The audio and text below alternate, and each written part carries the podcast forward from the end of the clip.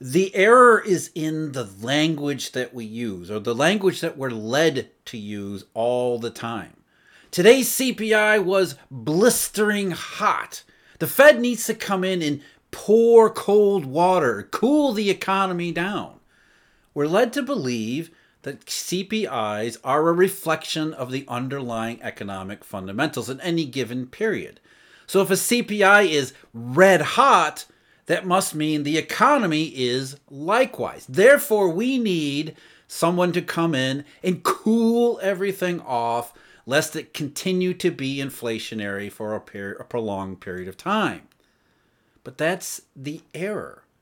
Even you go back to 2021 and the early part of 2022 even the most polished of CEO, corporate CEOs, and management teams had made the same mistake. I mean, after all, we had that one famous investor by the name of Warren Buffett talk about how the economy was red hot and that was going to lead to inflationary pressures. Everyone said so. Everybody said as the CPI goes up, that tells us something not just about consumer prices, but the state of the recovery itself. And so corporate CEOs looked at that and said, cha-ching, baby Let's get ready for business to be prosperous for a prolonged period of time, at least until Jay Powell and the FOMC finally comes in and cools everything down. As I said, it's in the language, but it's a mistake. It's a big mistake, and it's a mistake that we're led to led to make for very transparent reasons.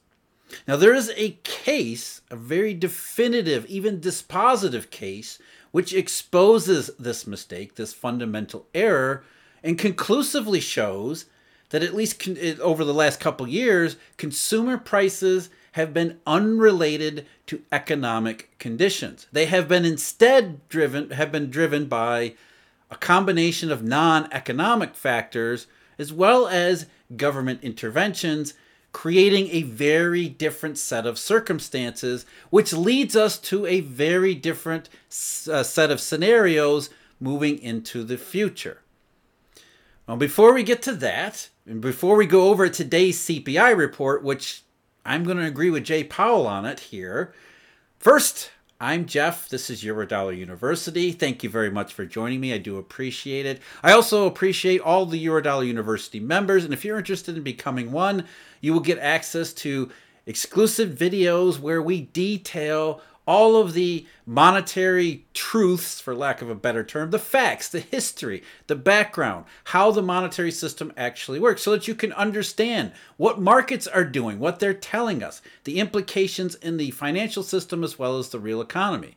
I also offer uh, research subscriptions, a daily briefing in partnership with Markets Insider Pro. We go over the biggest, most moving macro data in any given day, like today's CPI report, as well as what's the most important part of some curve movement in the Eurodollar system, whatever the case may be. And I also do a deep dive analysis at Eurodollar University daily there as well, where we dive deep into all of these things to truly understand what's going on today, understanding where we came from yesterday, so that we can be prepared for tomorrow. All the information available at eurodollar.university.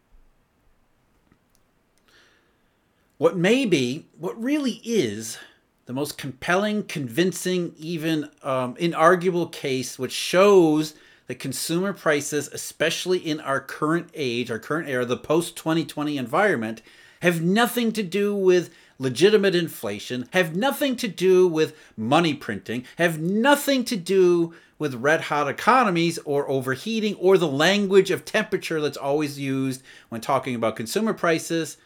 I'm talking about, of course, Japan, the land that has become famous for lost decades in deflation, cooling, cold. Maybe there's something to this.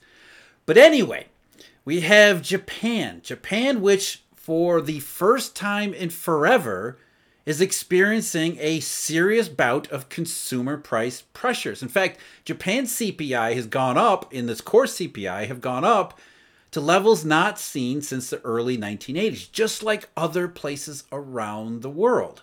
So, J- Japan CPI, which has nothing to do with QQE, nothing whatsoever to do with the level of bank reserves, so it's not money printing. We know that. In fact, bank reserves went way up in 2020 Japan's CPI actually contracted in 2020. Japan's actually, uh, the Bank of Japan is restricting bank reserves in 2022. Japan's CPI accelerates in a way we haven't seen in Japan in four decades. The closest the Japanese got to reaching anything resembling inflation was back in 2014 when the government instituted a VAT tax. So, again, not economics. So, we look at Japan in the post 2022 or the post 20 environment, and what you see very clearly is an economy that is so far from red hot, so far from overheating, you could never make that mistake of calling it that. Japan's recovery has been very much a lack of recovery. GDP, industrial production, household spending, any number of macro accounts, it doesn't matter. You look at any one of them and they show you Japan the output, the level of business activity, spending, all of it is way less today than it had been before we got into the Japan got into the pandemic or let alone where Japan was in 2017 and 2018. Japan is even close to recovering from a recession that began almost more than four years ago. So we're talking very clear evidence that you can absolutely unmistakable evidence that shows an economy that is nowhere near hot, cold, freezing, whatever. If you want to use the language of temperature, Japan is the opposite of overheating. And that's gotten even, it's even more the case as 2022 closed out because now it looks like Japan may be heading into a recession. GDP declined by about a quarter of a percentage point in the third quarter and then only came back not the whole way in the fourth quarter. So much less activity in Japan moving into the second half of last year, even as consumer prices accelerated rapidly. So we have an economy that never, ever recovered from the last recession, an economy that looks like it's rolling over anyway toward a, the next recession, and yet consumer prices are accelerating to a 40 year high. Not money printing, it's not the Fed, or excuse the Fed, Bank of Japan, what's the difference? It's not a central bank. It's not bank reserves. It's not an overheated economy. It's economy that was at least moving forward, but now seems to be moving in reverse. And yet consumer prices are going up because this was always about the non economic global factors tied to supply. The constriction in supply, even as modest rebounds in demand across places like Japan and elsewhere, created the small e economic imbalance. When demand goes up and supply can't meet it, the only way to reconcile that situation is through higher prices. Regardless of the temperature of the economy, has nothing to do with the monetary system, entirely about supply constraints. But here's the thing. I know I say that all the time, but here's the thing. In a supply shock case like we see not just in Japan, but Japan as the the most the starkest example of everything else going on in the global economy it doesn't end with a 1970 style takeoff. It doesn't end with a soft landing. It ends with a global economy individual economies reverting back to their original state. So for japan that really oh, you really have to worry about the japanese which is why the bank of japan is nowhere near raising rates. But again, it's not just about Japan. So now we have today's CPI report in the US, having established that CPIs are unrelated to red hot economies. So the CPI can be red hot and it has nothing to say about the actual underlying economic fundamentals or circumstances in which that CPI is reporting. I have to agree with Mr. Jay Powell here. Jay Powell remembered his last uh, press conference said, quote, we can now say, I think, for the first time that the disinflationary process has started. We can see that and we can we see it really in goods prices so far. Not only can I see this in the CPI, obviously the marketplace can see it too because markets up until today had reacted with each new CPI is confirming the suspicions there. And even today, you can see that mostly the reaction to the CPI is based on what people think the Fed will do about it, not what it actually represents in terms of the, again, economic, underlying economic fundamentals. So, why is that the case? Well, let's go through the numbers first. Let's go through some of the details and let's break them down so that we can understand what this data is actually telling us. So, first of all, we have the headline CPI, which accelerated to 0.52% month over month. These are seasonally adjusted numbers um, and the BLS just yesterday reported its updated seasonal factors, which we don't need to get into here because it's not really important to what we're discussing. Just so that you're aware that the seasonally adjusted data for the CPI has been revised over the last several years. Um, the unadjusted data, by the way, is never revised because it's not allowed to be revised. So the headline CPI accelerated 0.52% month over month. The year over year was 6.3% versus 6.4% versus December. So only a modest reduction in the uh, year, the annual rate. And the reason I don't think no anybody was surprised because gasoline prices accelerated in January. They rebounded from lows in uh, from December. So we knew the CPI was going to be higher because of a higher contribution from gasoline. But it wasn't just gasoline, as we can see in the core CPI. The core CPI, which excludes energy and food prices, was up 0.41% month over month, over month which was practically the same as 0.40% uh, month over month in December. So we have the same level of, of increase in January as December in the core rate, and 0.4% that, if you just do some simple math, if 0.4% every month, you're going to get to 5% at an annual rate, which is well above where the Fed wants it to be. So the core rate looks like it's red hot or still too hot.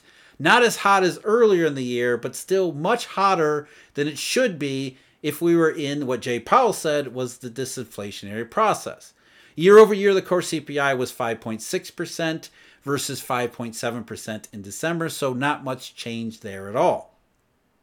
So if you're if you're if your sole focus is how will the Fed treat the CPI, from where we're starting from, it looks like the Fed's going to have to raise more rates, or the Fed's going to believe it needs to raise rates further to cool off an economy that doesn't seem to want to cool off by all this temperature, uh, this, this temperature stuff.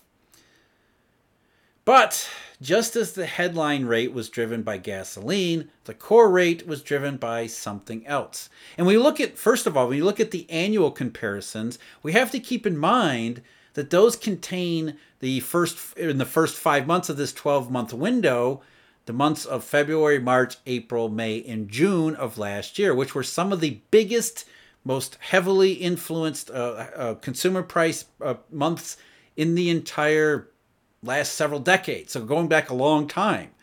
So in our annual comparisons, we begin with rapid consumer price acceleration. Of course, everything changed after June into July. So the annual comparisons are high because of what happened before, but even when we look at something like the, the core the core CPI, the monthly numbers still make it appear as if consumer prices are a thorough problem and not really getting much better. And we've talked about why that is. It's not gasoline. It's the imputation of how the CPI or how the folks at the, the BLS try to come up with rental prices. And rental prices, by and large, are a reflection of housing prices with an enormous lag. And since housing prices went way up in 2021, we now have rental prices or rental imputations that are going way up in 2022 and still going up in 2023. When you look at the CPI in terms of shelter as well as owner's equivalent rent, which is a huge part of the CPI bucket, you still see rapid acceleration. Even though it decelerated a little bit in January, it's both of those are still rising at monthly rates of 0.7%, which is verging on double digits at an annual rate. So rental prices, or at least what the BLS can make sense of or try to make sense of rental prices, are the reason why the monthly core rates continue to be uncomfortable. The BLS actually puts together an index which excludes food, energy, as well as shelter. And I know what people say. Yeah, when you take away all the stuff that is going up really quickly, the, the CPI looks really good. So if you take away all the inflation, you don't find any inflation. But what we're tr- really trying to look at and what we're really interested in here is the underlying economic fundamentals as much as any CPI can tell us those. And so, if we exclude the non economic influence of gasoline prices, because let's face it, that has nothing to do with the economy, that's all about supply constraints. And if we remove the imputations of shelter prices, which is all about housing prices from last year, tells us nothing about this year, then we might have a better sense of the what may be happening in terms of consumer prices in economic terms, small e economic terms. And so you look at the all items ex food, energy, and shelter, and what you see in January was just 0.17% month over month. And it's the fourth straight month of, I agree with Jay Powell, ugh, I hate to say that, that the disinflationary process has started. When you get away from energy, when you get away from rent, what you see is that consumer prices aren't just normal, They've reverted back to, again, the pre 2020 disinflationary state because 0.17% in January, but over the last four months since September, because this is a four month period, uh, the annual the, the CPI excluding those items is up at an annual rate of just 1.26%. And even going back to June, it's up only at 2.6%. So away from the influence of shelter prices and away from the influence of gasoline, the disinflationary process has indeed begun. And again, as I said before, you can see why markets reacted so sharply, so decisively to the October CPI, which was which was released in early November, because the October CPI is really when it became clear or clear enough that all of the things that we had suspected, the markets had suspected, and priced into curves about this being a supply shock and really being the downside of the supply shock finally showing up, finally showed up in the CPI too. In this particular index, you see away from all those other non economic influences, the economy has indeed moved to the other side of this quote unquote, quote unquote inflationary trend. But as I said, that's the bad news. Because what happens, because the economy was never red hot, it was never really recovering when CPIs were accelerating. What that means is, as in Japan and everywhere else, the economy is likely reverting back to its potential, its prior settled state, whatever you want to call it. Economists like to call it an equilibrium when everybody equated the CPIs with the economic fundamentals, everybody thought the equilibrium was way up here. Maybe we had even gotten out of the post crisis, post 2008 crisis rut because CPIs, all of this overheating, we've overdone it. No. Now that now that we understand that CPIs are non-economic in nature, we're reverting back to at best the pre-2020 potential and baseline, which is something I talked about recently, or even worse, what if the 2020 recession, pandemic, government overreactions, all of that stuff actually harmed the long run economic potential more than it had been harmed after the 2008 recession, which wasn't a recession, which means 2020 wasn't a recession. As consumer prices come down, what we're finally seeing is the underlying economic factors and fundamentals. So Japan showed us quite conclusively global inflation was never inflation, nor was it a red hot economy. And today's CPI in the US might convince the Fed it needs to hike more rates. I don't particularly care about that outside the short run. I'm more concerned, like the markets are, about the fundamentals which are shown in the CPI data itself, too. I'm Jeff. This is Eurodollar University. Thank you very much for joining me. As always, a huge thank you to Eurodollar University members and our research subscribers. And until next time, everyone do take care.